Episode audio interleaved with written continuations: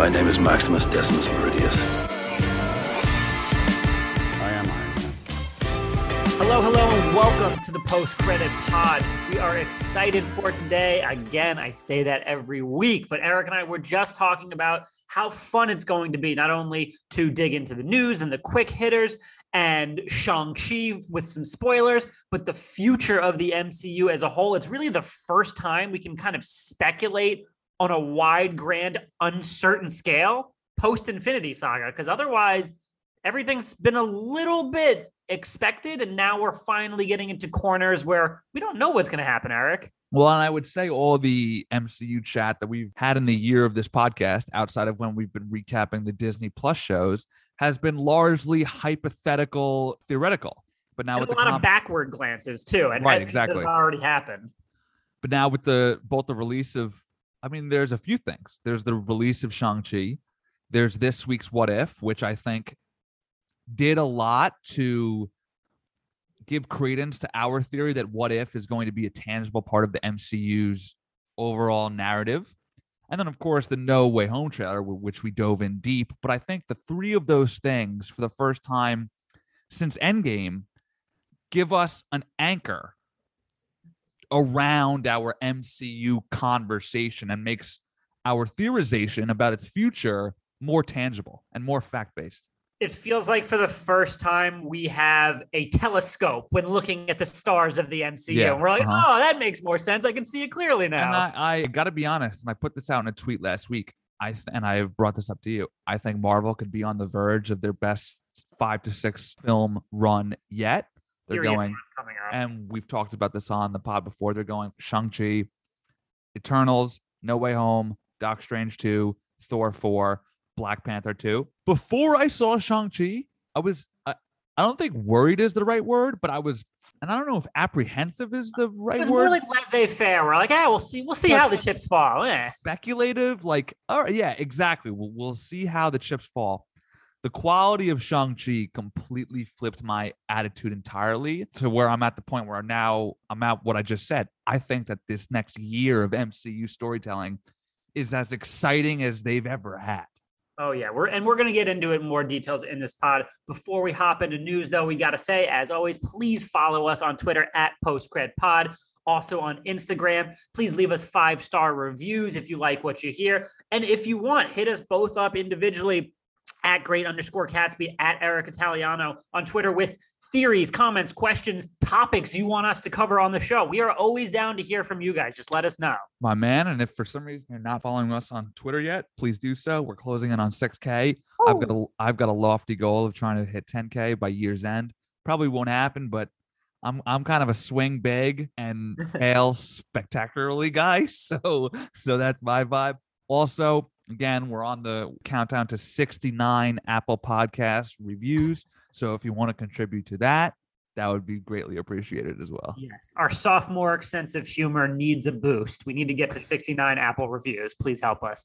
All right, let's jump into our news, starting off with a particularly interesting cinematic journey that my friend and co-host here, Eric, went on recently. And And I got to say, I'm excited because I have not seen one of these two movies still. Oh, really? Okay. So I, um, have you seen the Val doc on Prime? I have not seen the Val doc, but I've heard unbelievably good things. And of your two movies, I have not seen uh, the first one. Tombstone. Yeah. I have not seen Tombstone yet. Five-star film. Boom. There you go. Um, so it, it, in case you haven't heard, there is a Val Kilmer documentary on Amazon Prime that came out in the last three weeks or so that is composed of footage of himself that he's been shooting his whole life. Like, imagine recording all of the main events in your life from the time that you were, I don't know, ten years old until now. Now, my relationship with Val Kilmer is that of he was Batman once and he's in Heat, but beyond that, I never really engaged in his career. But I had heard such good things about this doc, and because of the nature of my work, I like a nice background noise of things to watch. So a documentary like this is sort of the perfect watch with one eye, like you're watching, but right. You're not re- really watching. Enjoyed it. I had not known that Val Kilmer had been diagnosed with throat cancer. Yeah, unfortunately. Um, and now has the the uh, the raspy voice. Like, I did not know that, especially considering that he is set to be in Top Gun Maverick. which I wrote about this week on Bro Bible. Tom Cruise, who, for as nuts as he is, he does come across as a thoughtful dude at times, and he apparently was the driving force between Val being in this film. Um, and really, I just wanted to touch on this quick because I think people who were like five to ten years older than me, and I'm born in nineteen ninety-three, were shocked at my lack of Val Kilmer awareness. To people who grew up in the late eighties, early nineties, he was it a was star. A big yeah, yeah, yeah. Not that I grew up then, but I just know from cultural right, osmosis. Exactly. So I went back and watched two of his films that are widely thought of to be his best. First was Tombstone. Now, I'm not a Western guy. Tombstone actually came out the year that I was born. But it's Kurt Russell, Val Kilmer, um, and it's pretty much just like a who's who of that guy actors. It's got Stephen Lang and Michael Biehn and Billy Bob Thornton and just, just so many people. And this is nothing new, so I'll just be on it quick. Val Kilmer's performance was Oscar worthy. The fact that he didn't win, he didn't even get nominated, is shocking. I mean, when, when you talk a scene stealing performance, his character in Tombstone is the definition of that. I mean, just utterly compelling every second he's on screen. I would highly recommend that. I watched Top Gun. Wasn't as much of a fan. Very much not up my alley.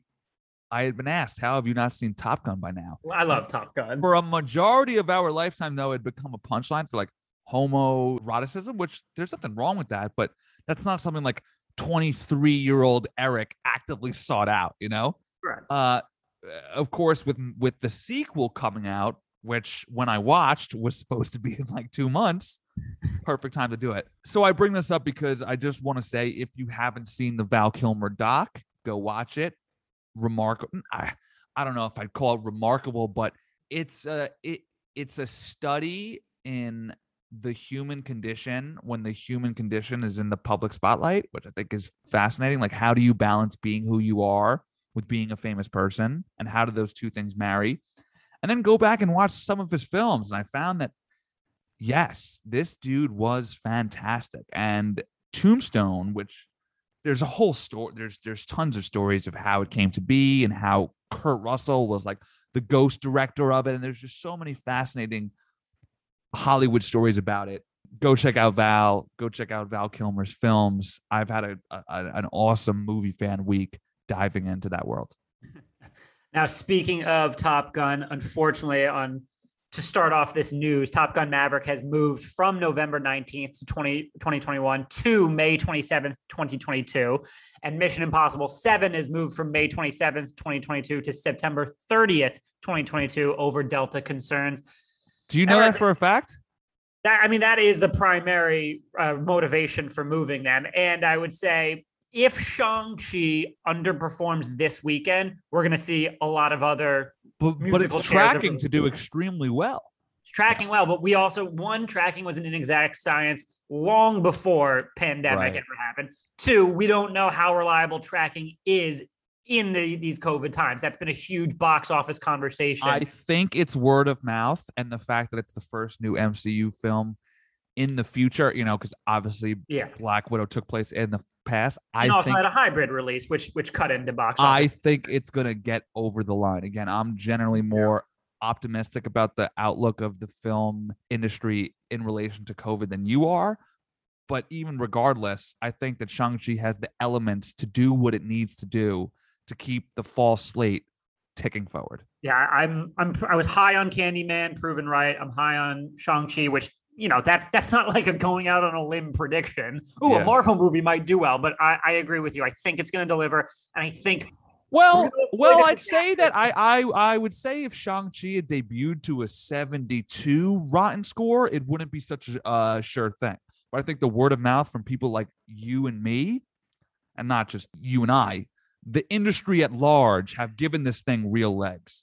And I think if you if you guys follow like someone like Entertainment Strategy Guy or a couple other analysts, it does look like we actually might be on the downswing of of Delta uh, hospital admissions and, and new infections and, and whatnot. So we could be coming out the other side. We'll see. Obviously, yep. Fingers crossed. Stay safe, everybody. Yep. Uh, elsewhere in news, final No Time to Die trailer dropped, which to me further proves that when uh, it was reported by, I believe, Variety, that Eon Productions was like, oh no, we're moving on October eighth. We are, that, that is set in stone. This is further proof. Like, we are full steam ahead on the last James Bond movie of Daniel Craig's career. This trailer got me going, dude. I'm not going to lie. Bond, any thug can kill. I have to know I can trust you. Well, I understand double O's have a very short life expectancy. Because it referenced, it was sort of like a retrospective trailer, and it sort of highlighted, you know, th- think about who you were in two thousand six. I was in middle school, right?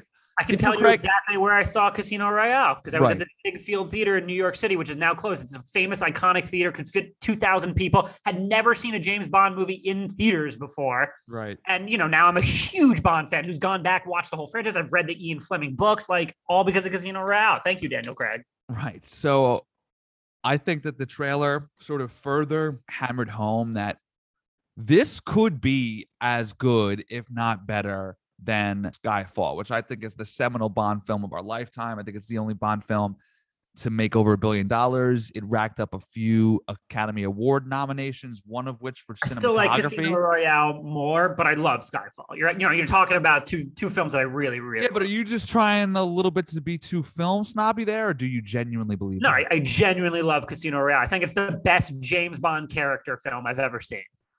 Yeah. Okay. That in that regard, yes. But in terms of like spectacle blockbuster, I don't think it holds a candle to no, but but I ultimately like like the character stuff. But so I just to because you know we've been talking about No Time to Die for literally a year now. Where is your hype for this film? Do you think it could be the best Craig Bond film yet?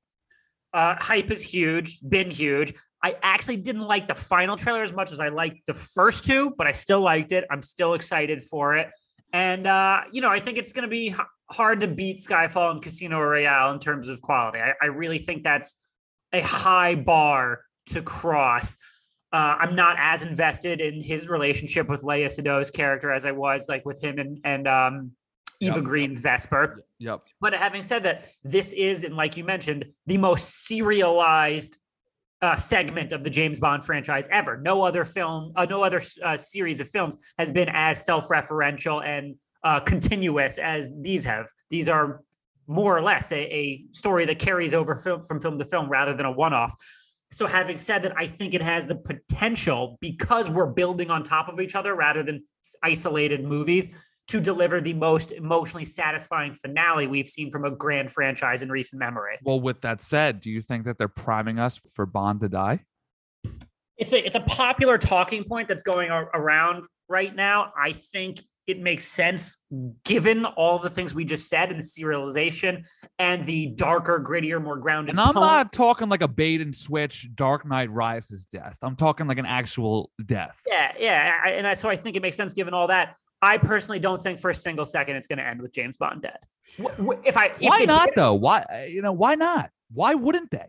At the end of the day, it's still an uplifting, P, you know, aspirational, yeah. Yeah. self-patriotic P G thirteen action blockbuster. And I don't think yeah. they're going to do that. I think they don't want to confuse fans as to like, oh, the James Bond franchise is over. Now, having said that, if they did, I think that would be so cool, such a bold stroke storytelling-wise, a great way to end a serialized five-film franchise. I would be one hundred percent on board. Yeah, same here. So. The exact reasons that you brought up, just the nature of blockbuster filmmaking, causes me to have my doubts. But in terms of narrative arc, it seems primed. He he sacrifices himself for Léa Seydoux and, uh, you know, makes the ultimate play. Yeah. All right, Red Notice received its first teaser trailer, and uh, for Netflix, it's the upcoming blockbuster with Dwayne Johnson, Ryan Reynolds, Gal Gadot. Uh, this is a movie that was originally at Universal, and at Universal, oh, they, really? Yeah, they, oh. they relinquished it because it's an original action action blockbuster whose budget was careening past one hundred sixty-five million. Now at Netflix, I believe it's around two hundred million. So they basically said, you know, go find another suitor because we we can't we can't do this.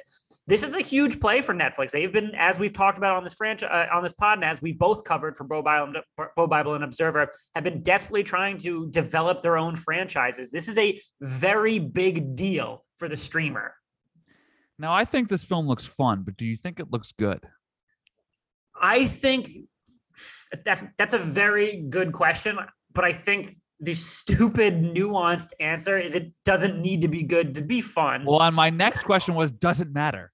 No, it doesn't matter. I think as much as Netflix wants to fancy itself a high-minded, awards-winning streamer, their their real bread and butter is the middle-of-the-road uh, T V series and films, the broad appeal action-adventure films uh, like, you know, Old Guard and Project Power and Extraction, which aren't really good movies but have some cool action sequences, and the same type of kind of non-threatening, not super ambitious creative T V shows that do big numbers for them. That's really their bread and butter. There's nothing fine, wrong with that. There's nothing wrong with them being C B S Max. You know, to your point, I was listening to a conversation on the Watch podcast from The Ringer. So shout out Wait, to- Wait, there's go- other podcasts besides ours? I don't believe it.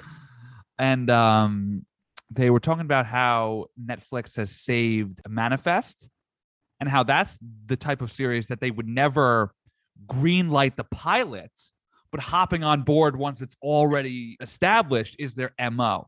Totally.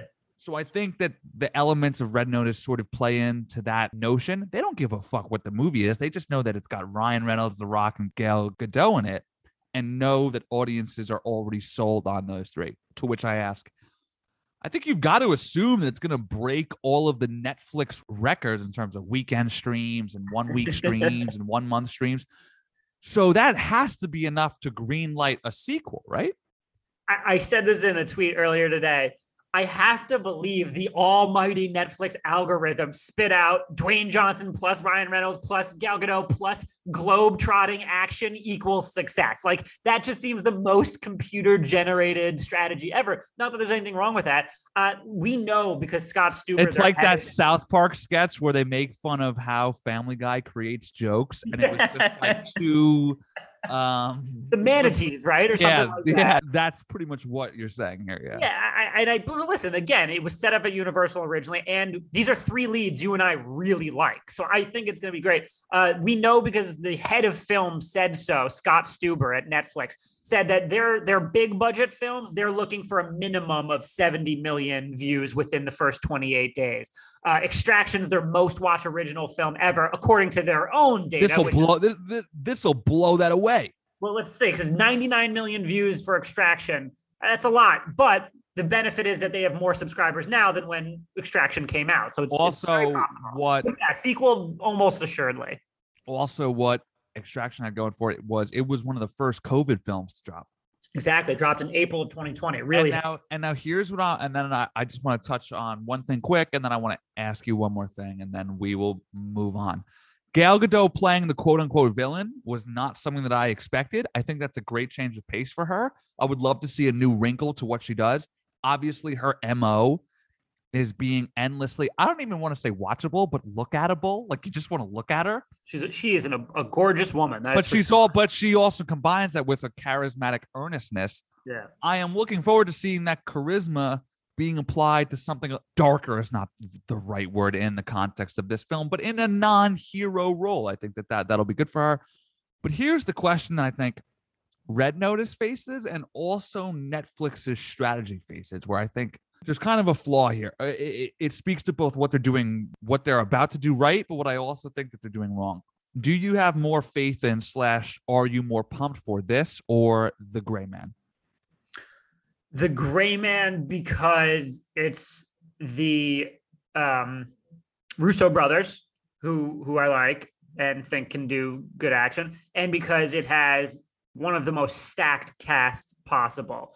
Uh, that's not anything against Red Notice. I just think the talent involved and well, if you look at the top three, it's Chris Evans, Ryan Gosling, and Ana de Armas against The Rock, Ryan Reynolds, and Gal. I'd argue the Red Notice trio is bigger. I, I would, but The Gray Man has like seven other names that are that are you know somewhat hitters yeah. that I can't remember off the top of my head. So I'm more excited for that, but you know that that's nothing against Red Notice. I, I just think. Well, I just and I think that you and I are on the same page about The Gray Man because I think we're seeing a little more meat on its bones. Yeah, Like, uh, Red Notice reminds me, in not a good way, and not just because of the fact that it's starring Ryan Reynolds, a lot of their Michael Bay swing. Which, which interestingly enough, when we talk about the seventy million benchmark that Scott Stuber, the head of Netflix film, said, he said, you know, a caveat to that is a sequel is not going to happen to Six Underground because creatively it just wasn't there. So yeah. there needs to be at least a little bit of goodwill beyond just good numbers. Right. Right. And I just think my point is that, like, while it's obviously a smart bet to bet on the likes of Gal and The Rock and Ryan, I worry that they're ignoring the foundational plot and drama that is making us excited for The Gray Man. You know what I mean? Like, Red Notice, and this sort of boils back to what I asked at the top. I think it looks fun. I'm not so sure if it looks good. When it comes to The Gray Man, I think it'll be working in both of those fields. And ipso facto, I'm more excited for that. I guess I, my final point would be, I look at the trailer for Red Notice and I'm like, this looks on the same level as San Andreas, which I don't think was necessarily a, a great movie, but was extremely fun and extremely commercially successful. So if it was the same level quality, it, to me, that would be a huge win. I'd be like, fuck yeah, that was great. Yeah. So, uh, but, so and then I, I guess, Bo, sequel is all but guaranteed. Pr- pretty much. And to your point about Gal Gadot switching it up a little bit, while watching that trailer, I got strong Ocean's eight vibes. And I'm like, you know what? She should be in that world. Like yeah. doing something with a whole squad, a whole yeah. crew. I mean, well, this, slick. I mean, this, this may be it. Because while it, there are it thieves, positions Ryan Reynolds and The Rock as sort of equals, she seems to be the ulterior force against them, which hopefully will give her more time to shine. Yeah, I'm excited for that. All right, let's move into our quick hitters. The Wheel of Time dropped its first teaser today. It's the fourteen book series that Amazon's trying to adapt into a T V show with Rosamund Pike. I mean, good luck making that coherent, because I feel like that's a lot of material. Yeah. Vacation. Trailer was that. Trailer was that. Yeah, I didn't really like the trailer. I'm not going to lie. But it was, you know, teaser, so hopefully it gets better. Uh, Vacation Friends getting a sequel on Hulu. I was pleasantly surprised because I, I quite enjoyed that movie. I've yet to watch. I, you know, solid comedy. Check it out. John Cena's definitely Cena, definitely baby. He's coming. Yeah. Shazam! Fury of the Gods wraps up production. Underratedly, a chance to be like one of the better comic book movies in in the upcoming, uh, uh, you know, avalanche of them. I feel like it's being a little slept on. Well, I think the additions of Helen Mirren, Lucy Liu, Rachel Zegler, and I believe somebody else are interesting. Yeah. And I definitely think it'll be better than the first. Well, better in terms of how much I like it. I think you're higher on that film than definitely. I am, but I definitely am prepared to like the sequel more for sure.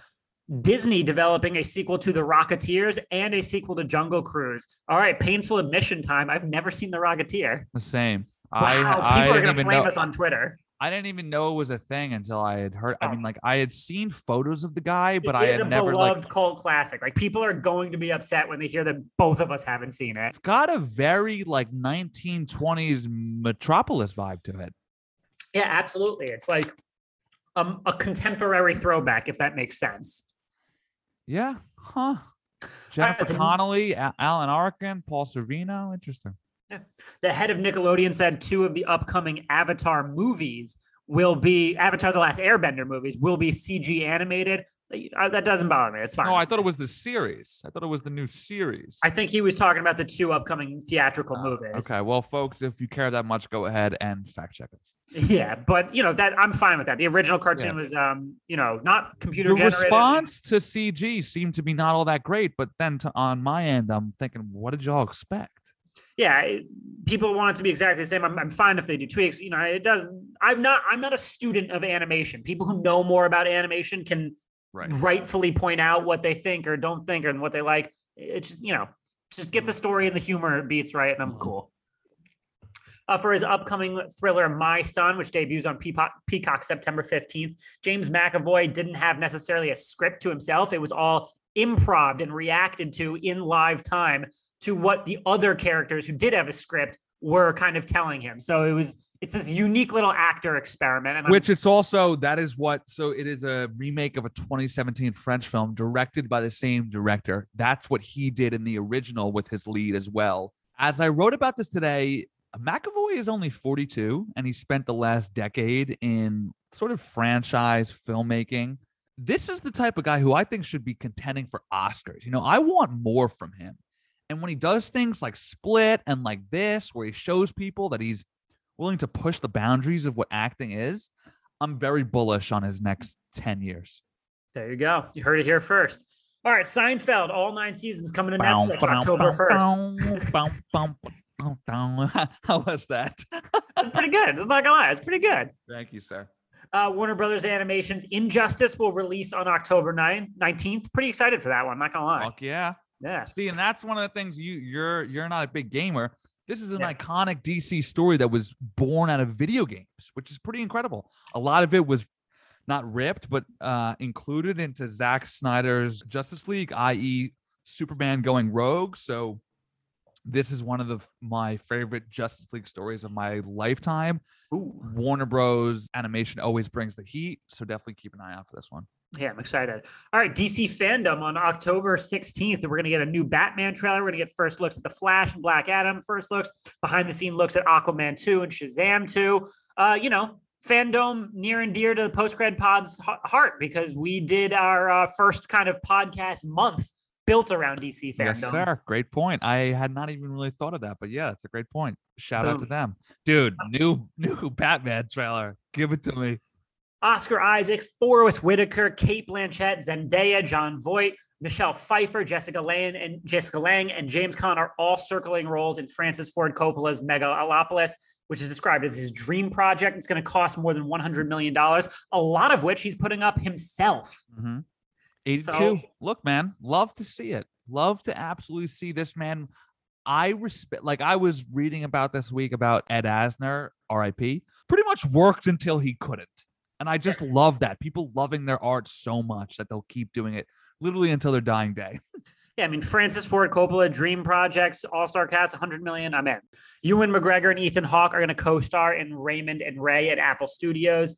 Uh, it's about two half-brothers reunite at the funeral of their father, both of whom grapple with the legacy of their difficult relationship with their demanding parent. You know, just another star-laden, juicy, meaty drama from Apple, which really seems to be churning them out left and right in the upcoming months. I'm pretty excited. Hell of a fucking duo. That is a fucking killer combo. It's a real, real nice combo. I could definitely see them as cagey, spiky little brothers. Yeah. A new Expendables film is in the work. Jason Statham, Sylvester Stallone, Dolph Lundgren, Randy Couture all set to return. fifty Cent, Megan Fox. Megan Fox will also have joined the cast. Uh, I don't care about the Expendables franchise at all. Same. They're terrible movies. I, I don't think I've seen a single one. They're they're awful. Don't see any of them. Bloodsport project rumored to be in the works, eyeing mid to late twenty twenty-two production. Yeah, sure. No brainer to me. Absolute. He is inst- he instantly became one of my favorite top five D C E U characters like that.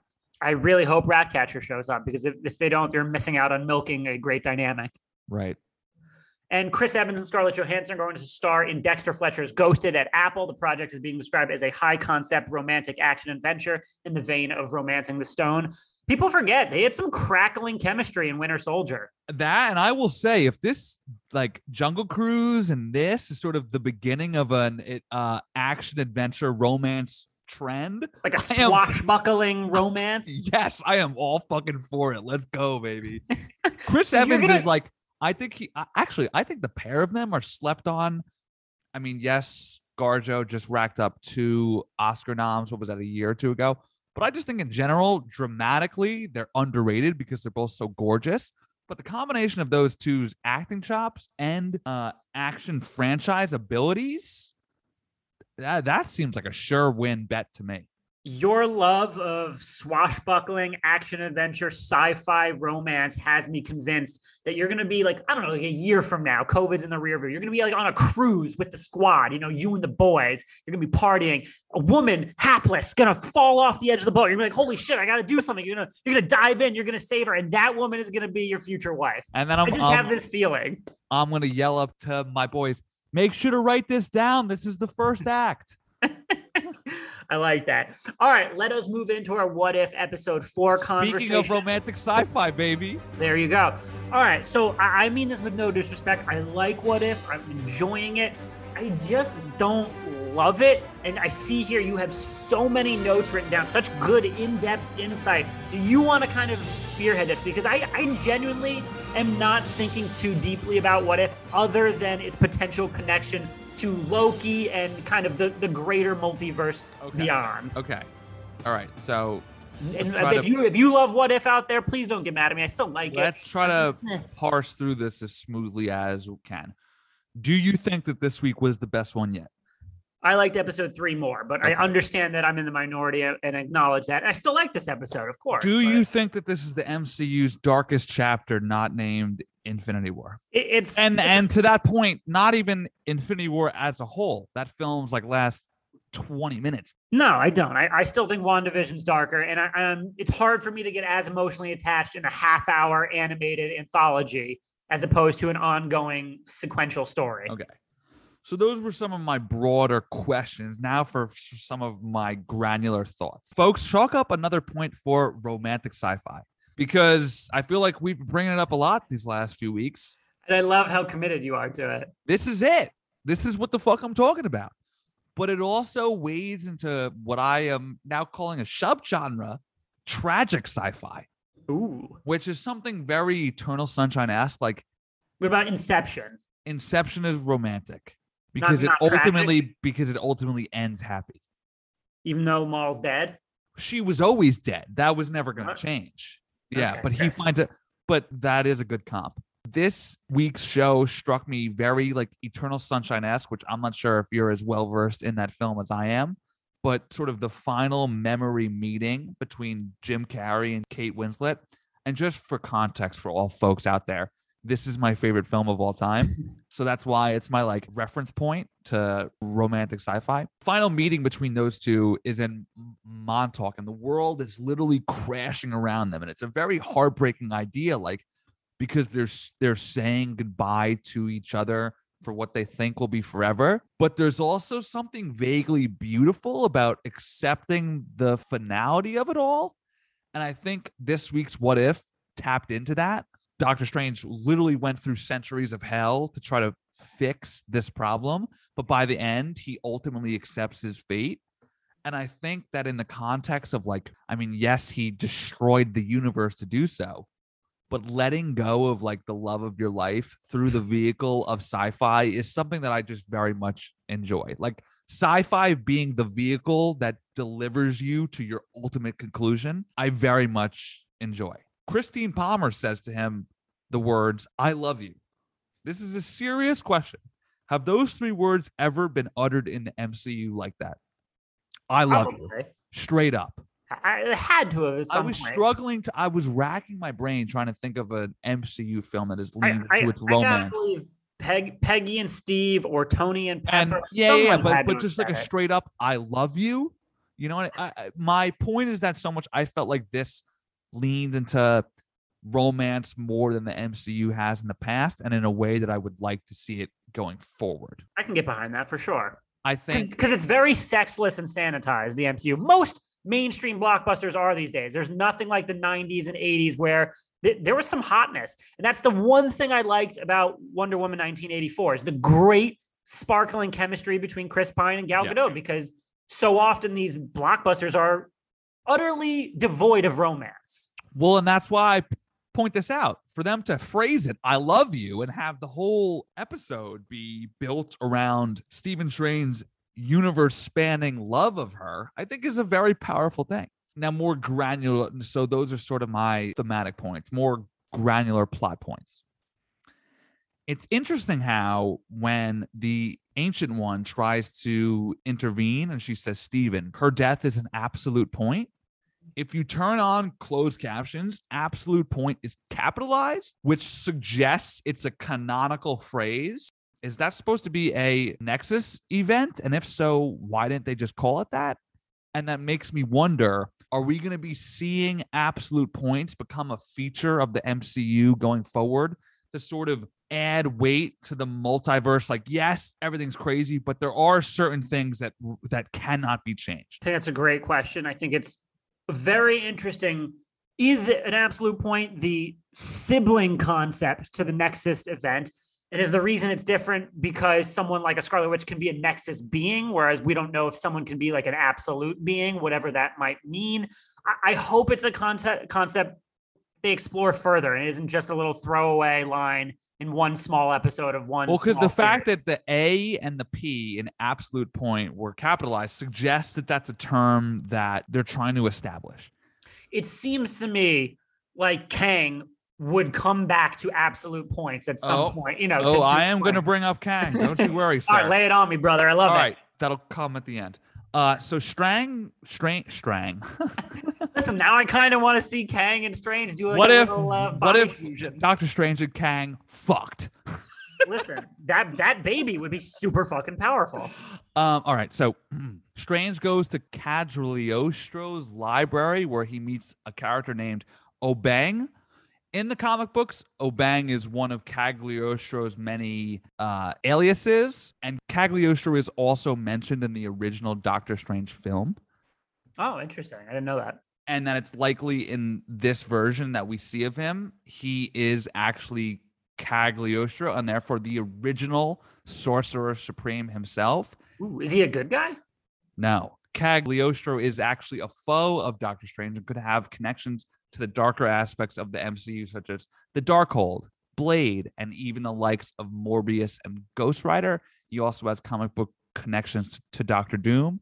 Cool. So just to give you an idea of what character exists in. Dude's running with a bad crowd. Yeah. God, Morbius looks terrible. Yeah, I know. All right. Sorry, dude. I have a lot of notes here that yeah, I... Yeah, so that's why I wanted you to take it, too, because I'm not as in-depth on what if. Okay. Do we recognize any of the multiversal creatures other than what we believe to be Shuma Gorath? No, I, right? I'm going to get to that, actually, in a later a later okay. point. Okay. Um, at the end, Strange doesn't appear to be dead. He appears to be trapped in a spherical universe prism thing. Something to keep an eye on, given how I have been hammering this theory that, and while this week made me less confident in my theory before I had seen the episode, I'm still vaguely on board. And that is that Doctor Strange Supreme somehow ties into the No Way Home trailer. Now, I had believed this before this week's had come out based on what head writer A C Bradley had told us about Doctor Strange's journey. With Doctor Strange, it's all about loss. It's like, where would loss lead a man?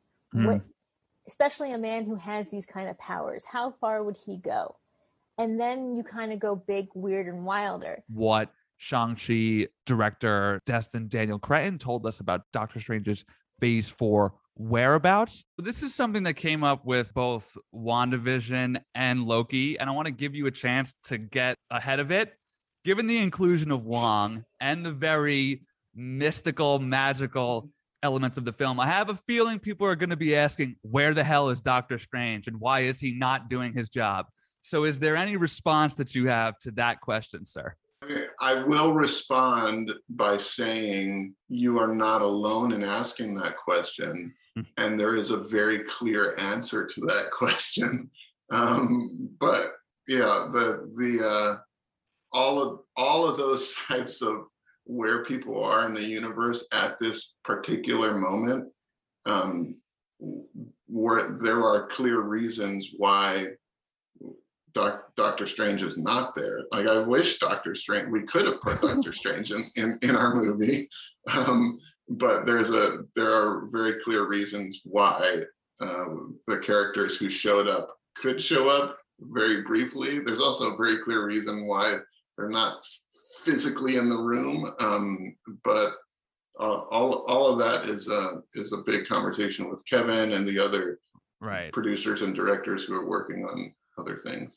Well, I just find the Strange thing so funny because the last time we really saw him, he was like, "My job is to protect your reality, douchebag," and reality has been absolute chaos since. um, uh, we are waiting for What If to connect itself to the greater M C U lore. I thought it was going to come this week, and I will insert the clip here, but I posted on Twitter a comparison of Doctor Strange's supreme, sort of evilly, gravelly voice with the evil, gravelly voice of Doctor Strange that we hear in the No Way Home trailer. Well, I had the courage. I spent centuries, sacrificed everything for Christine. And now can you save her? No, Steve. We can. what you wish for, Parker. And they're very similar. Look at you deep dive in like a conspiracy theorist. They are very s- similar. Now, we've seen promotional photos from What If that show Doctor Strange Supreme crossing paths with Captain Carter. So if it doesn't tie into No Way Home, I'm beginning to think that What If's M C U lore connection is going to be in the form of a direct lead-in to Doctor Strange two. Direct Doctor Strange two or No Way Home? To Doctor Strange two. I, I, I am, I, while I think Doctor Strange Supreme could factor into No Way Home, I think the events of What If at large are going to affect Doctor Strange two. Between you don't think Ru- the elapsed time will be too great between the two projects? Well, What If occurs outside of time? No, I know, but for the casual fan, this is going to end this month in September. Doctor Strange two doesn't come out to what, mid twenty twenty-two? Yeah, but the M C U has had gaps of six-ish months before. I mean, that's yeah, not new true, for them. I think a movie is different than like an animated series, which isn't going to have as much casual audience penetration. Yeah. I just think the combination of the rumors that Captain Carter and Shuma Gorath are going to be in Doctor Strange two, plus the promotional images of Doctor Strange Supreme crossing paths with Peggy Carter in what seems to be a multiversal void, I think that they're laying down the foundation of this project to potentially tie into No Way Home and definitely tie into Doctor Strange two. Final I would point like there. that. I would like the interconnectedness. I'm not sure the a- average casual fan would be up to speed. They would need to do it in a way where if you hadn't seen What If, you're still on board and, and everything makes sense. But given that we're going to be kind of poring over every little detail, yeah, I'm on board. Final point here. What is going on with the Watcher? Not only does he seem more present with each passing week, but this week he actually converses with Strange. And not only that, but he seems to have a conscience as he chides Strange for the choices he made. And he was like, look, if I could save your world and punish you instead, I would, but I can't. Which suggests he's an active participant. Like, he's not just watching, he's thinking about what he's watching. And I've always found it odd for them to bring in Jeffrey Wright, someone of Jeffrey Wright's caliber, just to do these line readings at the beginning of end of What If. So I imagine a live action crossover is eventual, which leads me to my question. Will the Watcher become an ally in the battle against Kang?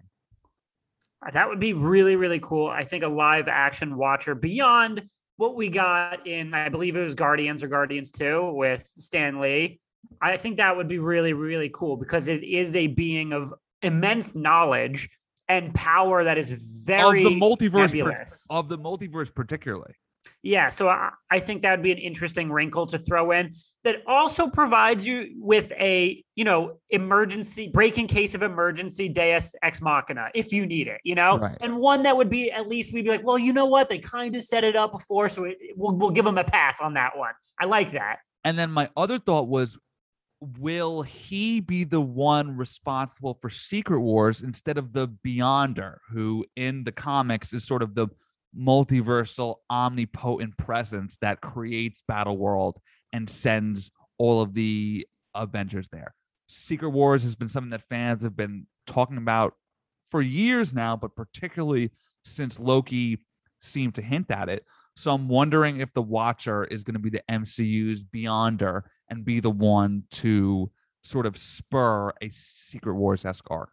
That would be pretty cool. I'd be on board with that. And if Jeffrey Wright were to continue into that role, it would make sense for someone who's never seen What If, but goes, you know, I recognize that voice. I, I think that's that really talented actor I like. No wonder he's in the M C U. You know, it yeah. still works without them having to herky jerk themselves into a pretzel. And then one final shout out. I, I just want to point out the score this week. I thought it was some of the best music that the M C U has ever done. That was a really good breakdown, man. Thank you, pal. I thought that you you would have. Uh, I, I I thought that this week would have had you more locked in, but I, I think there's just a ceiling when it comes to outside of the Twilight Zone on episodic anthologies for me. Like Black Mirror works because they're mini movies. You know, they're usually like an hour and fifteen minutes, but half hour, I'm I'm liking it, but it's just hard to sink your teeth into when it's these quick little one offs. Right. Yeah. But you know, I like it. It's just I'm not thinking as deeply about it as you are, which I respect. But you well, know what? The I, only I, reason that I think I was so locked into this week is the combination of Doctor Strange being my favorite character in the M C U and the romantic sci-fi plot. You, you do love yourself some some Doctor Strange and some romantic sci-fi. Those yep. are two of your go-to pillars of yep. nerddom. Yep. All right. Well, one thing I am passionate about is Shang-Chi. Comes out this weekend. People are going to start seeing it in about fifteen minutes our time, when I think the first showings start on Thursday seven night. O'clock, right? Yeah. Yeah. So we are going to get into some spoilers for Shang-Chi. If you haven't seen it, you don't want spoilers, duck out now, go to our next conversation, which is about the future of the M C U. But if you're sticking around, we gave our non-spoiler reviews last week. I want to jump in, Eric, to some hot button spoiler questions. We got a handful that I think Love this it. movie raises and that we can push ourselves forward in the M C U. So, Eric, my first question, what elements of Shang-Chi were you most pleasantly surprised by? Not named Awkwafina, because we both gave her plenty of ups, deservedly so, last week. Yeah, I think people, if you aren't familiar with her work, I think that you're going to come away from this film being like, holy shit, she's hilarious. She's a scene stealer. I'm going to say the villain. I'm hoping that the Mandarin is a sign of things to come in the M C U in terms of its villains going forward, specifically with how much I sympathize with him. A lot of the M C U villains just feel like they exist for the purpose of doing bad when you don't really relate to their actual goal. That is not the case in this film. You understand, while you may not agree, you understand and sympathize with what the Mandarin is trying to do. And then you add the context of the fact that not only is he the villain, but he's also the hero's father. And that gets you to buy into the family drama of it all, which remains at the center of the film, despite how magical it is. And then therefore, because of that investment in both the villain and the main plot dynamics of the family, I think that it makes the third act work as well as any M C U third act has, because not only are you blown away by the spectacle of it all, but you're genuinely concerned for the character's outcomes. At that point, just brings me back to the original Iron Man. Jeff Bridges is like, I'm evil because money. I want more money. It's like he's a surrogate father to Tony Stark, and he's just so willing to knock him to the side and then basically kill him because of money. Exactly. Exactly. I'm like, come on, Obadiah Stone or whatever the fuck their name is. That was stupid. But yeah, I agree with you. Tony Leung, and I apologize if I'm butchering that. He was great in this movie. And I think the em- movie's emphasis on family dynamics and legacy that really worked for me and helped ground some of the more ludicrous moments. Uh, I was surprised how funny the movie is beyond Awkwafina. Mm, I just mm-hmm. really wasn't expecting it to be that comedic, that laugh out loud hilarious. I also love the soundtrack. You know, it's it's very urban and oh, the soundtrack hip-hop. drops today, I think. But yeah, yeah, it drops today. Just you know, urban hip hop songs abound. I I love that kind of music. I love that about Black Panther. It was really, really, really engaging and exciting. You know, a great beat comes on. You're like, wow, someone's about to get their ass whooped to this beat. When the credits rolled, you caught me talking to my phone, saying, "Siri, what song is this?" It was pretty funny. I'm like, bro, which was a huge risk because there were still post-credit scenes to come, and the uh, what's the word for like the people who watch to make sure that there aren't phones. Yeah, they, they basically have like studio ushers. To but make they sure. they were lurking. But there yeah. I was trying to Shazam this song. And actually, I wrote it down somewhere. "Fire in the Sky," everyone, by Anderson .Paak. Yeah, fire. Really, really, really good song. All right, our next question. In the movie, and as we've seen in trailers, so this isn't really a spoiler, Abomination and Wong are fighting in that underground brawl club. Uh, well, after the fight, Wong says he's been training Abomination. Now, Eric, all this time, we've kind of been thinking that Abomination might be brought back to join the Thunderbolts, but that squad of baddies... Wait. Really, yeah. I don't think I've ever said that. We've talked about this, and like that's been the general rumor about... Uh, okay. I don't know, fuck it. Regardless... The Thunderbolts, that that squad of somewhat baddies doesn't really seem to jive with Wong's style. So I'm curious what might be going on here. Uh, I have a few theories, Eric. You know, the Thunderbolts, as we've seen, or as we think to be seeing, are being recruited by Julia Louis-Dreyfus's Val. You know, we got Brandon, Zemo. Quickly, we got have your theories accounted for Wong's appearance in the No Way Home trailer? I'm, I'm about to talk to. I'm, I'm going to talk to about about it a little bit. Um, In, in a couple of minutes when we get to another section. But here, this isn't quite this, the Wong theory yet. Okay, go ahead. You know, so we've seen Val recruiting, you know, Zemo, John Walker, Yelena. So we know she's putting the team together. Yeah, sure, Eric. I mean, Abomination could join. It would make sense. But because of Wong's involvement, it does seem a little out of left field, given that they are growing close. I'd love to see Abomination personally show up in She-Hulk. And since we know Bruce Banner is going to be in that, and since we saw, which we'll get to again in a post-credit scene, that he can return to his normal state from the Professor Hulk state, maybe Abomination could want that as well. Maybe he's hoping he can do a little back and forth so he's not just stuck in disgusting monster form. Well, I've also read that it's been confirmed that Tim Roth is coming back to voice him. That would make sense. I didn't um, know that, but that would make I sense. Don't, I don't. I, I don't think the plot of the film gives you much hint in terms of what's going on there. No, no, not at all. But that's why it's a good question. But I will say on? less so than Thunderbolts. I'm more a partial to like perhaps Wong being aware that a multiversal war is coming and trying to bolster his quote unquote squadron the best he can. So he that would be my guess only because I, and I think the timeline of this all factors in immensely because in the No Way Home trailer, we see him leaving somewhere. So if this takes place before Shang-Chi, the obvious guess would be that he's going to the events in Shang-Chi. But if it takes place after, that throws whatever the hell is going on with Wong into total, total doubt. Because if you combine him pretty much cage fighting with him abandoning Doctor Strange, even though he knows that Doctor Strange is about to pull some bullshit, I feel like Wong is planning for something and that there's a mysterious Mordo factor to this all. Um, perhaps, I'm, I was going to touch on that in a little bit. That perhaps I... Wong is building, not an army, but like I said, a squadron to com- to clash with Mordo doing the same thing. So that's it, huh? We some type of sorcerer squad. Oh, God. The less that we talk about that film on this podcast, the better. All right, cutting back now to your great soliloquy before What If episode four. Doctor Strange is absorbing creatures for their ma- magical abilities from across the multiverse, including what looked like to me a dragon-esque figure that came came across very, very similar to the dragons at the end of Shang-Chi. Given that the movie deals with, you know, mystical realms that clearly exist outside of our earthly plane, should we expect more overlap with Doctor Strange and Shang-Chi? Because to me, that seems like a natural next step evolution for Shang-Chi too. Absolutely. I think one of the big takeaways for me was how truly magical slash mystical the film turned out to be. Ipso facto, when I had the chance to speak to its director, I had asked him, I was like, dude, your movie is opening up to the same questions that we asked about WandaVision and Loki, which is where the hell is Doctor Strange and why yeah. is he not doing his job? Particularly it? because fucking Wong is is here.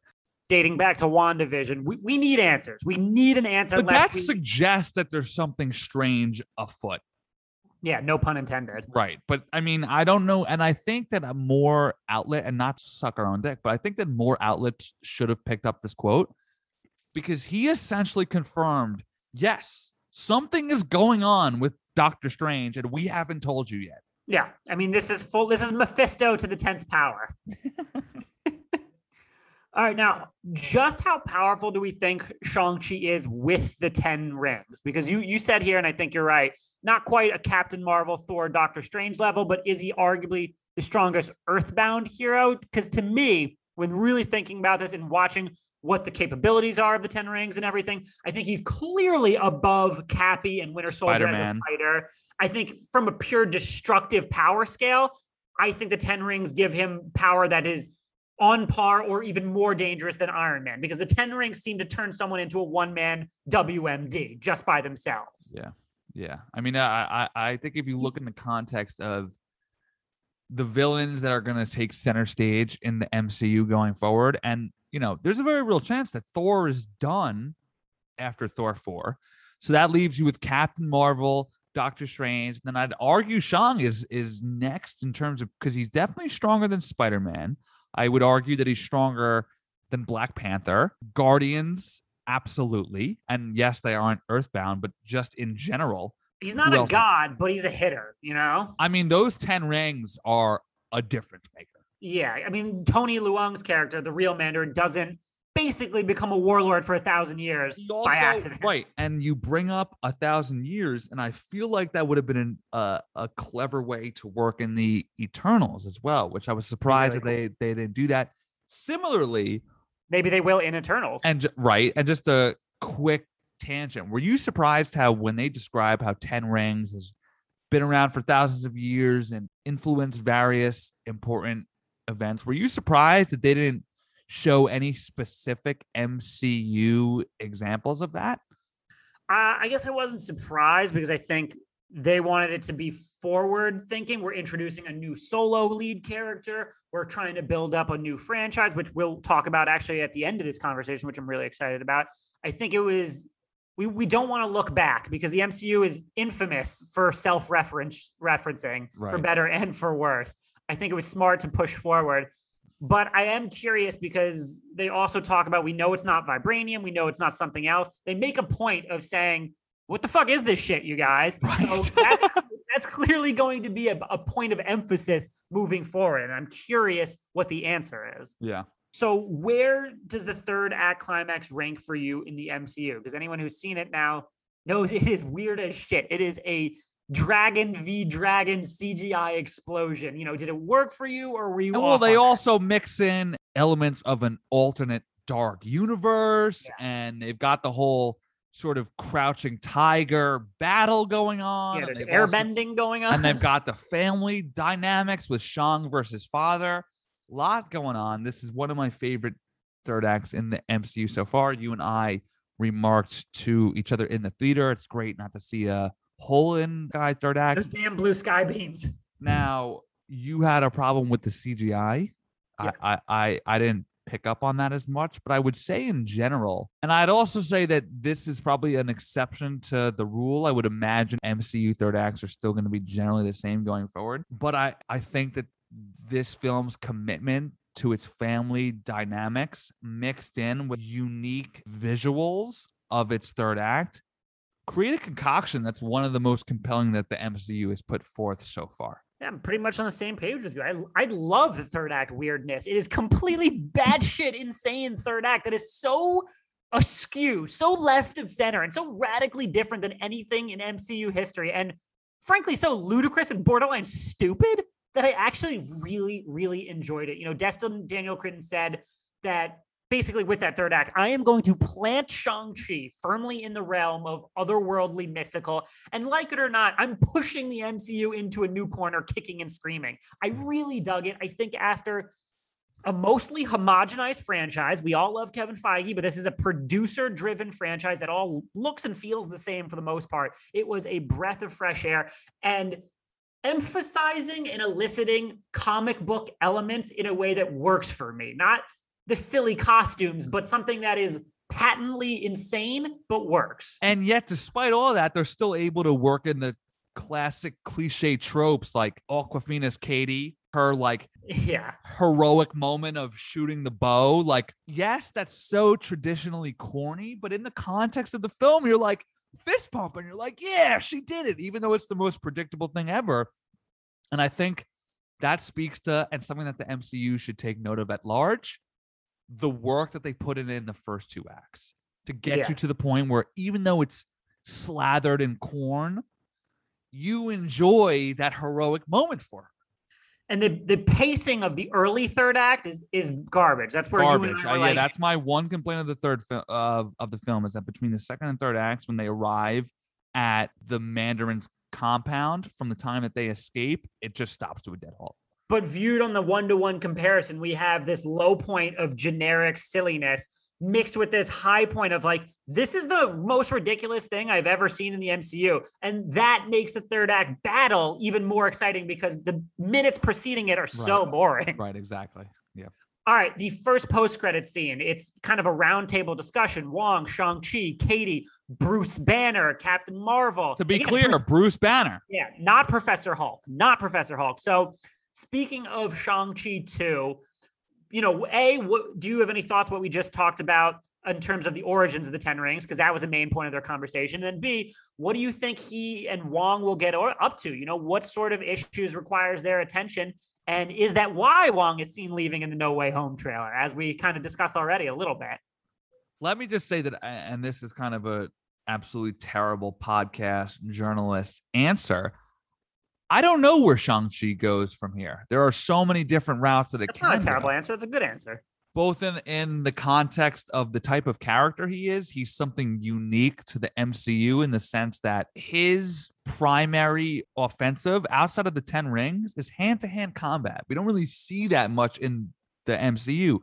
So how they're going to work Shang-Chi into these multiversal outer space themes, I think it's going to be tough.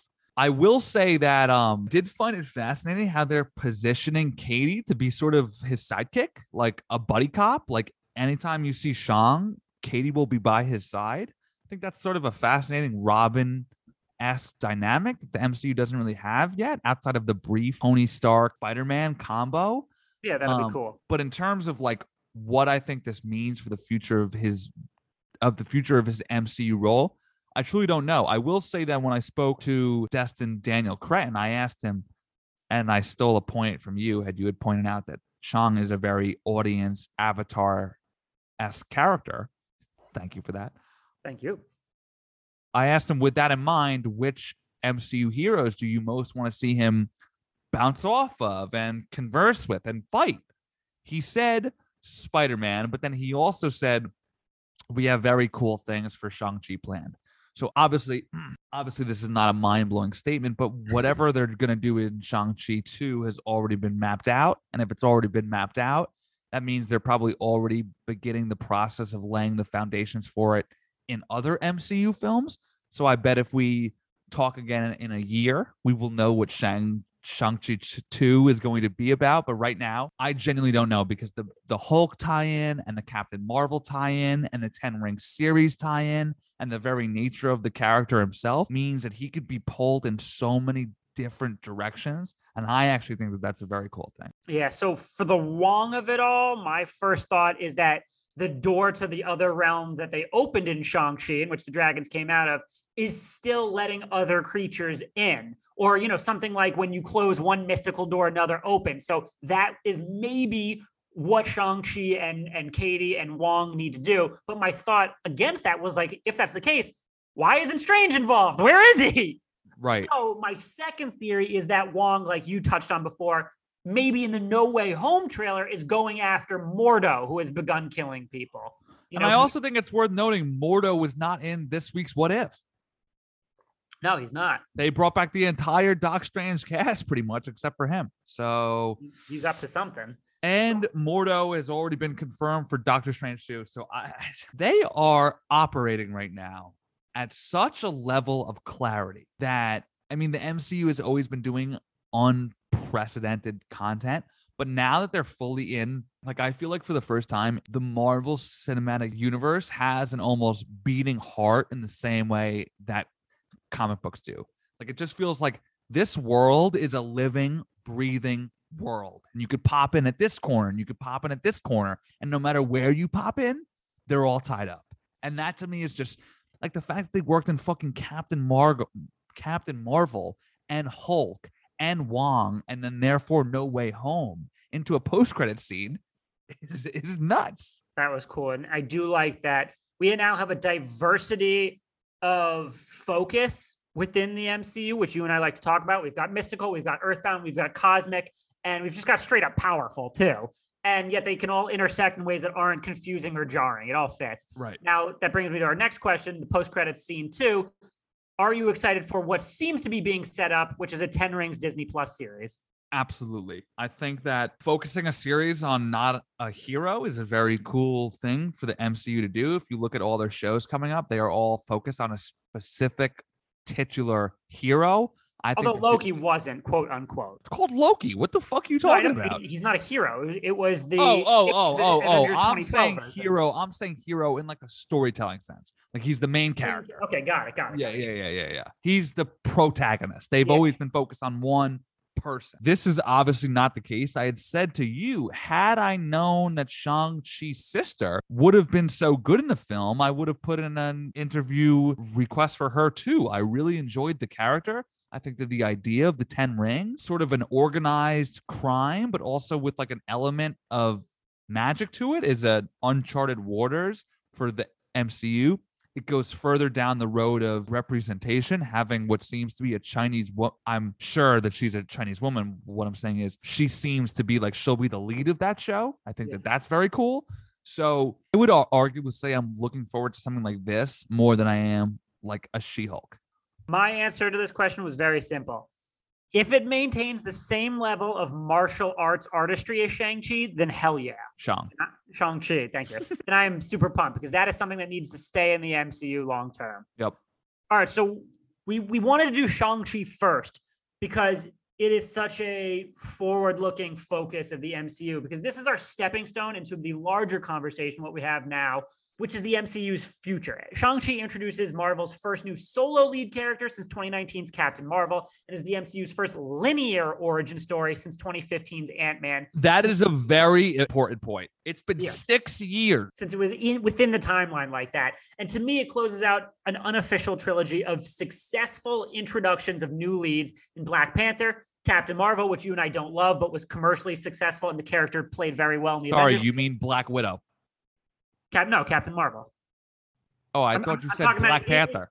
No, no, yeah. So, so to me, it closes out an unofficial trilogy of successful introductions of new leads oh, in okay, Black sorry. Panther, Captain gotcha. Marvel, okay. and Shang-Chi. Gotcha, gotcha. So I have questions now on a greater scope of what we're going to see in the M C U looking forward. So to start, Eric, what are our most anticipated new character introductions that we know are coming up in the M C U? Projects that are confirmed publicly. Okay, so I have three and a half to four. Yeah, I've got a few for each. And I want to say before, if everyone's like, oh, another big long soliloquy, I purposely looked at Eric's answers so I could do different answers so oh, we could have a little you, variety. So I uh, I had brought this up last week, and I don't think he's going to ever become a solo franchise character. But I think Dane Whitman in Eternals is fascinating. I think the idea of a medieval knight superhero is unique and appealing and something I've never seen. And context modern day, and the context of him being juxtaposed as the human hero against these otherworldly, almost godly heroes, mixing the fact that he seems to have a, dare I say, romantic sci-fi plot line going on with Gemma Chan. You're on brand. Which which then leads to a love triangle with Richard Madden's character. I mean, there's just a lot there that I like. Um, you know, you would assume like Dane Whitman seems like the perfect Disney Plus show character. Yeah, I can not, totally get behind that. Not Absolutely. big enough, not big enough for his own films, but also tied into the films, and therefore that middle ground is his own show. I mean, that to me seems, plus, regardless of sour taste of Game of Thrones ending aside, I still think he remains a very like One Direction, Justin Bieber-esque fame. Like, I still think he has that sort of boy band charm to him. So I definitely think you could build a show on his back. Um, this one, I feel like it's obvious for all M C U fans out there. Moon Knight. Ooh. I mean, I, we have we have talked about that show a billion times, so I don't need to delve into it any further. I will also say Daredevil, which we talked about in the last few weeks. We're, what, ninety percent sure that Cox is going to come back as him? So yeah. I'll be fascinated to see how they deploy him. Will he get his own show? Will he get his own movie? Will he be a Hulk-esque figure who is just sort of a supporting player in all of these team-up films, or even pops up in a Thor Ragnarok-esque sidekick role? And now this is so much not the character, but the actor playing the character. I am fascinated to see what route they go down when it comes to Wolverine, because back when they cast Hugh Jackman in the role, he wasn't a movie star, but they were casting against type. He is about a foot taller than the character should be and is far more handsome and charismatic than Wolverine is in the comics. I know that the M C U has the capability, as they're showing Eternals somewhat, or even in the sense of Thor, to unearth talent and make them a star. But in the case of Wolverine specifically, who I think is probably one of Marvel's three most important heroes, I think they should go the star route. And I, I don't care if it's a six foot two Henry Cavill or a five foot eleven Taron Egerton. I just would like to see a name attached to him and Cyclops and just a handful of them. They don't all need to be home runs. Like a few weeks ago, we talked about potentially Nicaela Cole being cast as Storm. I think that'd be great. But yeah. in the context of like Doctor Doom and Wolverine and these upcoming seminal figures, I really want to see them cast starring names. For me, I have three as well. First of which, Deviants and Celestials. You know, these are characters that play a role in the cosmic construction. They've had a massive trickle-down effect on the whole universe. The M C U lore and mythology, Eric, to me, much like the Jedi and the Force history and abilities, that's really interesting to me. So getting more into that in Eternals and beyond, super pumped to see that. Uh, Adam Warlock.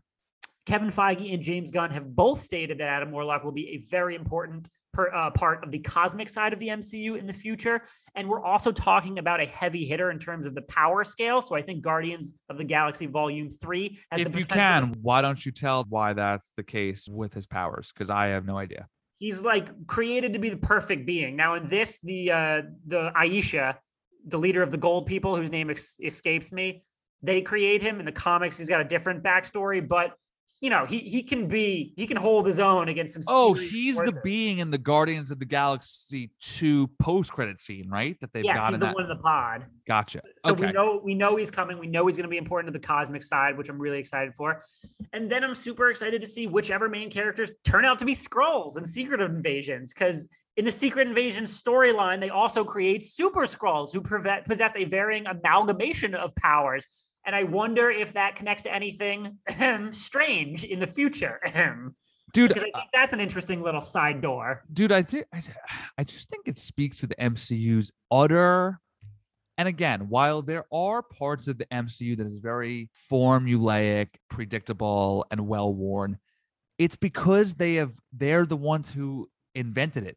We're all talking about multiverse this and that. We forget about the Skrulls. Like, they are going to drop that bomb on us any year now. Oh, hey, by the way, fifty percent of these people are Skrulls. I'm going to be like, holy fuck. You know what I mean? Like the like. And we're going to go like, and rewatch every single project they were oh, in over the last five years. Uh, I like the point that I'm trying to make is we're all so wrapped up in multiverse this and that and Secret Wars this and that, that we forget that there's an entire Secret Invasion plotline coming like that. Like um, they on, revealed that on, Nick on. fucking Fury, the founder of the Avengers, was not Nick Fury, and people have totally forgot about it. So I just think that, that that you that I am blown away by your choice there, because I haven't heard anybody talk about the Secret Invasion future of the M C U at all, because we've been so wrapped up in Kang and the Eternals and timelines that that has flown so under the radar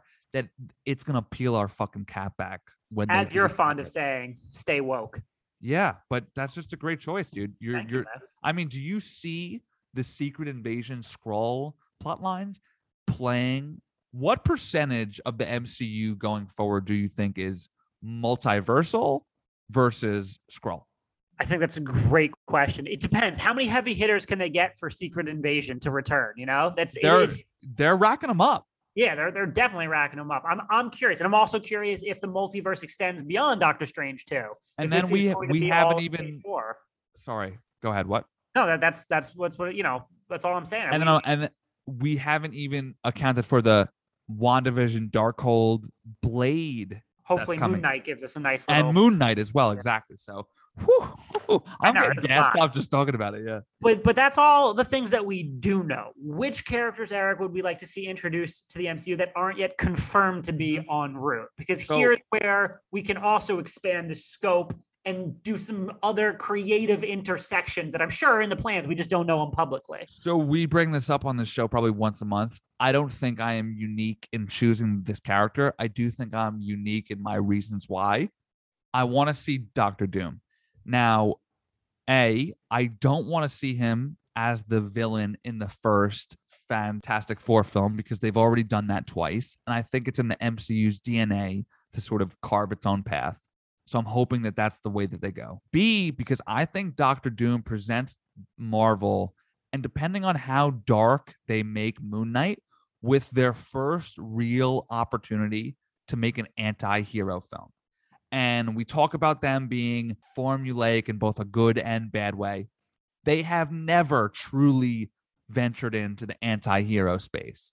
And I think doing so, not in a fucking show, in a movie, doing so in a movie for the M C U, even though anti-heroes are one of film's most popular concepts, in the context of the M C U, that would be entirely new ground, that is why we like the Mandarin so much. He's not an anti-hero, but for once, it's a villain who you're like, oh, I get it. So if yeah. they double down on that shit with somebody like Doctor Doom, who is not... I hope only... he's he's an ally to the Fantastic Four in the first movie, not well, a villain. Well, that's what I was going to say. Who... Yeah. I mean, that's the point. I, I stole your thunder. I'm sorry. No, no, no, no, no, no. I'm going to say that is an anti-hero. He could be a good guy and a bad guy in the same movie. And I think that that's what makes him fascinating. In addition to, Doctor Doom is an inherently sci-fi multiversal character. If there was ever a time to introduce, like, I would love if the Fantastic Four post-credit scene is announcing a Doctor Doom film. That'd be cool. That'd be really cool.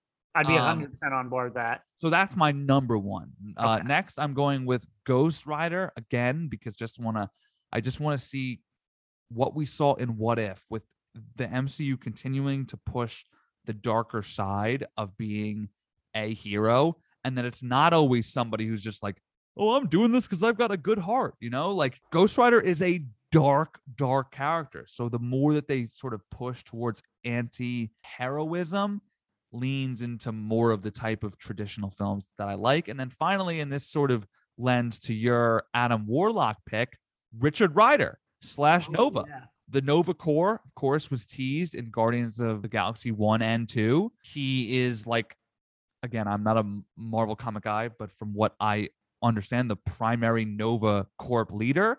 I just think the idea of a space cop, that is. Green Lantern, is a very cool thing, especially within the context of the M C U, when you've got Lokis and Thanos and T V A all running around raising hell. I would love to see like the people tasked with dealing with that. Hey, hey, so, you there. Stop, stop. Right, stop doing that. Right. I would love to see a phone call between the Nova Corps and T V A clerks. You know what I mean? Like, yeah, the bosses great. Are really, you know what I mean? So those would be my three, Doctor Doom, Ghost Rider, and Nova. So I've got two. Number one, Silver Surfer slash Galactus, which guaranteed we'll see at some point. Uh, you know, these are guys that have crossed paths with the Avengers and Fantastic Four, of course. I think Silver Surfer has this tragic backstory that makes him sympathetic and deadly at the same time. And Galactus can easily be a Thanos-level threat if they so choose. Those are, that's an obvious answer, which I'm excited about. I'm sure we'll get it soon. And then number two, an M C U Norman Osborn, because we know Sam Raimi's Norman Osborn, played by Willem Dafoe, is most likely showing up in No Way Home. I'm curious if that's also a backdoor intro to Marvel's Norman Osborn Prime, quote unquote, because I'm thinking perhaps the Raimi version inspires our M C U Norman Osborn. And there was that theory a few years ago that Walton Goggins' crew in Ant-Man and the Wasp was secretly working for Norman Osborn. So I just think there's a way for this guy to be looking down on the havoc being wrought on the city, swirling a glass of whiskey, being like, this guy in the glider, I like this guy. You know, I'm, I'm gonna, I'm gonna. Yeah, but given what memory. you said about, but given what you said about Spider-Man's Sony fate in our No Way Home trailer pod last week, how could that be possible at this point? I'm, I'm hoping that. Come on, see you fucker! Come on, you can't have it both ways, dog.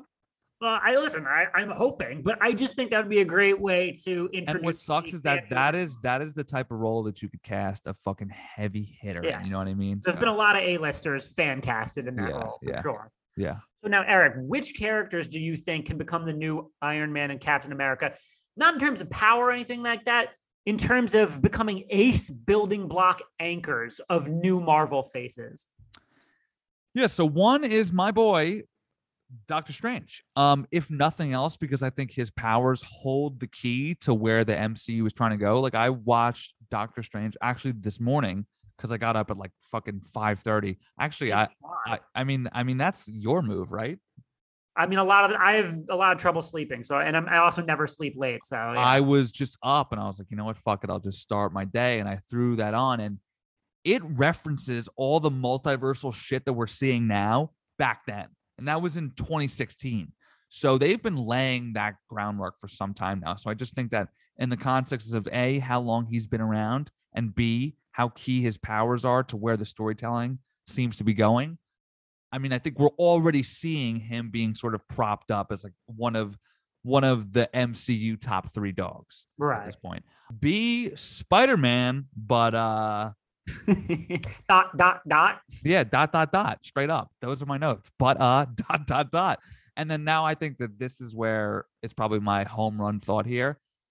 The Fantastic Four, specifically the Reed Richards, Sue Storm dynamic. I like that. Could be a home run because it'll give, and I, and this goes back to my what if point where I, like the sheer fact of Christine Palmer saying, I love you. I was like, whoa, I don't think I've heard those words before. The romantic dynamic of those two, like that is the core. Fa- I mean, they are married. That's their core f- foundation. Them being the faces of the franchise while also always having that overhanging, like the love of my life could die at any moment. I think we'll give the M C U a real anchor that it has never had outside of the Tony Stark, um, Pepper, uh-huh, and Cap and Peggy. And even so, those were always B or C plots, whereas Reed and Sue, their love is their A plot. They will never be able to sweep that side. I like that. I think they could definitely be definitive pillars of the M C U moving forward. I want to see that. I think you're absolutely right. For me, I think Chadwick Boseman's T'Challa absolutely could have filled that void. And I think Marvel was positioning him to do just that. In lieu of that Black Panther, I do think characters that are being groomed to step into that role do need a strong foundation or pedigree. So, you know, if Thor sticks around beyond a fourth movie, which doesn't seem likely, he could serve as something of a grand unifying force. I'd like to see Mark Ruffalo's Hulk continue to be used as an added value uh, element in other so- solo flicks and team-up movies. And I think longer term, and we'll expand on this in the next question, longer term, Professor X could eventually become a more involved variation of Nick Fury in that he's a quarterback who who guides, who cajoles, who teaches and supports. But at the same time, he has the p- ability to kill everyone on the planet if yeah, he wanted but don't, to. But don't you think that that's his ceiling? What do you mean? It, like his unphysicalness only makes him as good as like a superpowered Nick Fury. Like he's never going to have his own movie. And doesn't that inherently cap their potential to be an M C U core? I, I see what you mean in terms of talking about a foundational building block, but I think he is someone who can traverse films and quote unquote franchises because he is an emotional core. He is someone who is brought in, not just for exposition or someone just to be incapacitated like they were in all the X-Men movies, but someone who can truly be a thematic vehicle and a North Star of morality throughout the and M C U. That and that sort of, real quick, just brings me to my point about why I would love to see them take a swing on Doc Doom. A Magneto solo film, especially if they somehow bring back Fassbender, would bang. Who wouldn't want to see that? Leaning into like having Doc, like the likes of Doctor Doom and that become core tenants would be fucking sweet. Do I think that they're going to do that? In my heart of hearts, no. But if on paper, a Magneto Doctor Doom film would crush, and then ipso facto, could you make them one of your top four or five dogs? I say absolutely. Well, to build on that and to, and to wrap this up, Eric, how, if at all, would you tweak the Fantastic Four and X-Men so as to differentiate slash reinvigorate them from previous iterations? So I've brought up these first two during the course of the pod, so I'll fly through these quick. I wouldn't start the Fantastic Four franchise with Doc Doom as the villain. Show the mainstream something new. Uh, I'm pretty confident that they're going to do that. For the X-Men, I would flirt with casting some new talent, but there would be a few handful key characters that I would attach a big name to, specifically Wolverine. And then finally, and this is not my own thought, this has been out there in the world. I think that you have brought this up, Brandon. The original X-Men films had the gene be scientific. This time around, I wouldn't mind seeing a more magical, Ooh, yeah. multiversal for sure route in. Same like a new go- origin story a little bit, right? The same goes for the Fantastic Four. How can we tie the multiverse plot line into these two key character groups coming in? That is what I would like to see. The multiverse being the birth of these groups. It's funny because in some ways we're aligned, in some ways we differ completely on this last question, which I like. So I think it would really, really behoove Marvel not to start with the same X-Men players we've seen for twenty years and not go the star route for very familiar faces. Let Professor X, let Wolverine, let Cyclops, Jean Grey, Magneto, let them sit on the sidelines for a few more years. Let them build up some more momentum for their return. And let's kick off the mutant thread of the M C U with slightly more obscure X-Men characters. Give me a Kitty Pryde, a Jubilee, a Maggot, a Marrow, even a little bit of Gambit. Because mm. it's such a rich and textured world with such a kind of rainbow coalition of characters that many of their B and C listers can serve as really, really creatively bold and compelling footholds into the larger X-Men world without regurgitating characters and storylines and themes that we have now seen ad nauseum in close to a dozen X-Men related films. So that's how I would handle the X-Men. For the Fantastic Four, frankly, it may be boring, but I really like the theory that the Fantastic Four have been stuck in the quantum realm. I think mm. it's a good theory. I don't care that it's predictable and now kind of old hat in the M C U conversation. It's a great in-universe explanation. And then we also would be treated to some Steve Rogers fish out of water time adjustments as these characters from the nineteen fifties are suddenly returned to the modern day and they got to navigate re- regaining their lives. That's really interesting. Oh, oh, they would be like out of time as well. Yeah, they, they'd be like, you know, like, like Ant-Man and, and uh, the original Hank Pym and his wife were, were back in the day heroes. Right. They were, They were going to be, I think the theory was that they were scientists from like maybe S H I E L D, but the nineteen fifties-ish, and they got stuck in the quantum realm and have been missing ever since.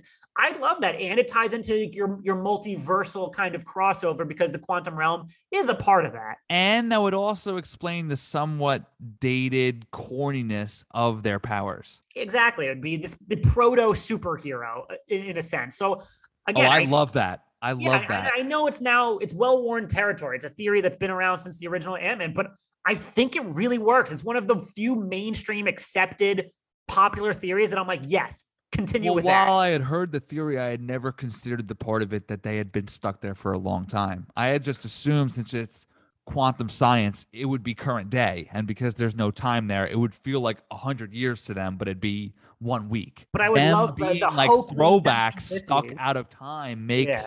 fits the character's originality in Marvel as, I mean, they are the first family. So, wow. I love that actually. Yeah.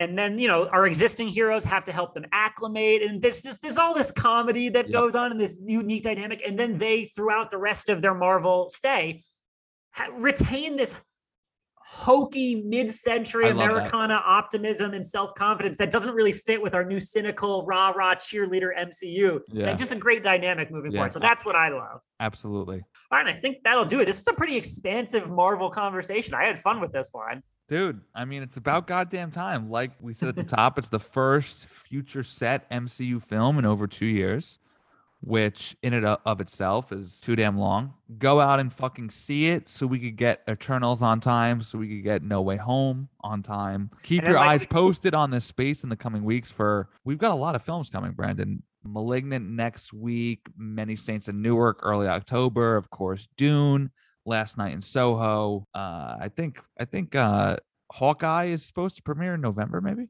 Think so, something like that. Something like that. It is going to be. I, I think that the fall is going, like these next four months, knock on wood, are going to be the best four or five film T V months of the year so far, and of the last two years. And as we said up top, if you have any up top, if you have any questions, comments, theories, stuff you want us to cover, hit us up at postcredpod, at Eric Italiano, at great underscore Catsby. Leave us an Apple five star review. Please make it five stars. That would be yes, great. yes. And uh, one more thing, at verified those cocksuckers.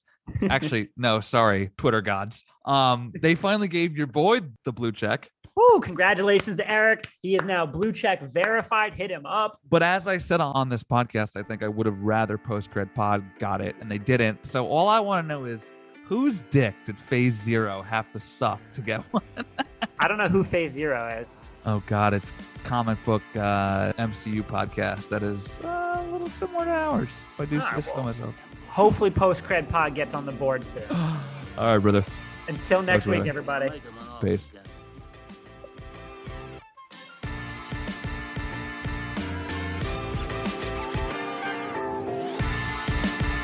My name is Maximus Decimus Meridius.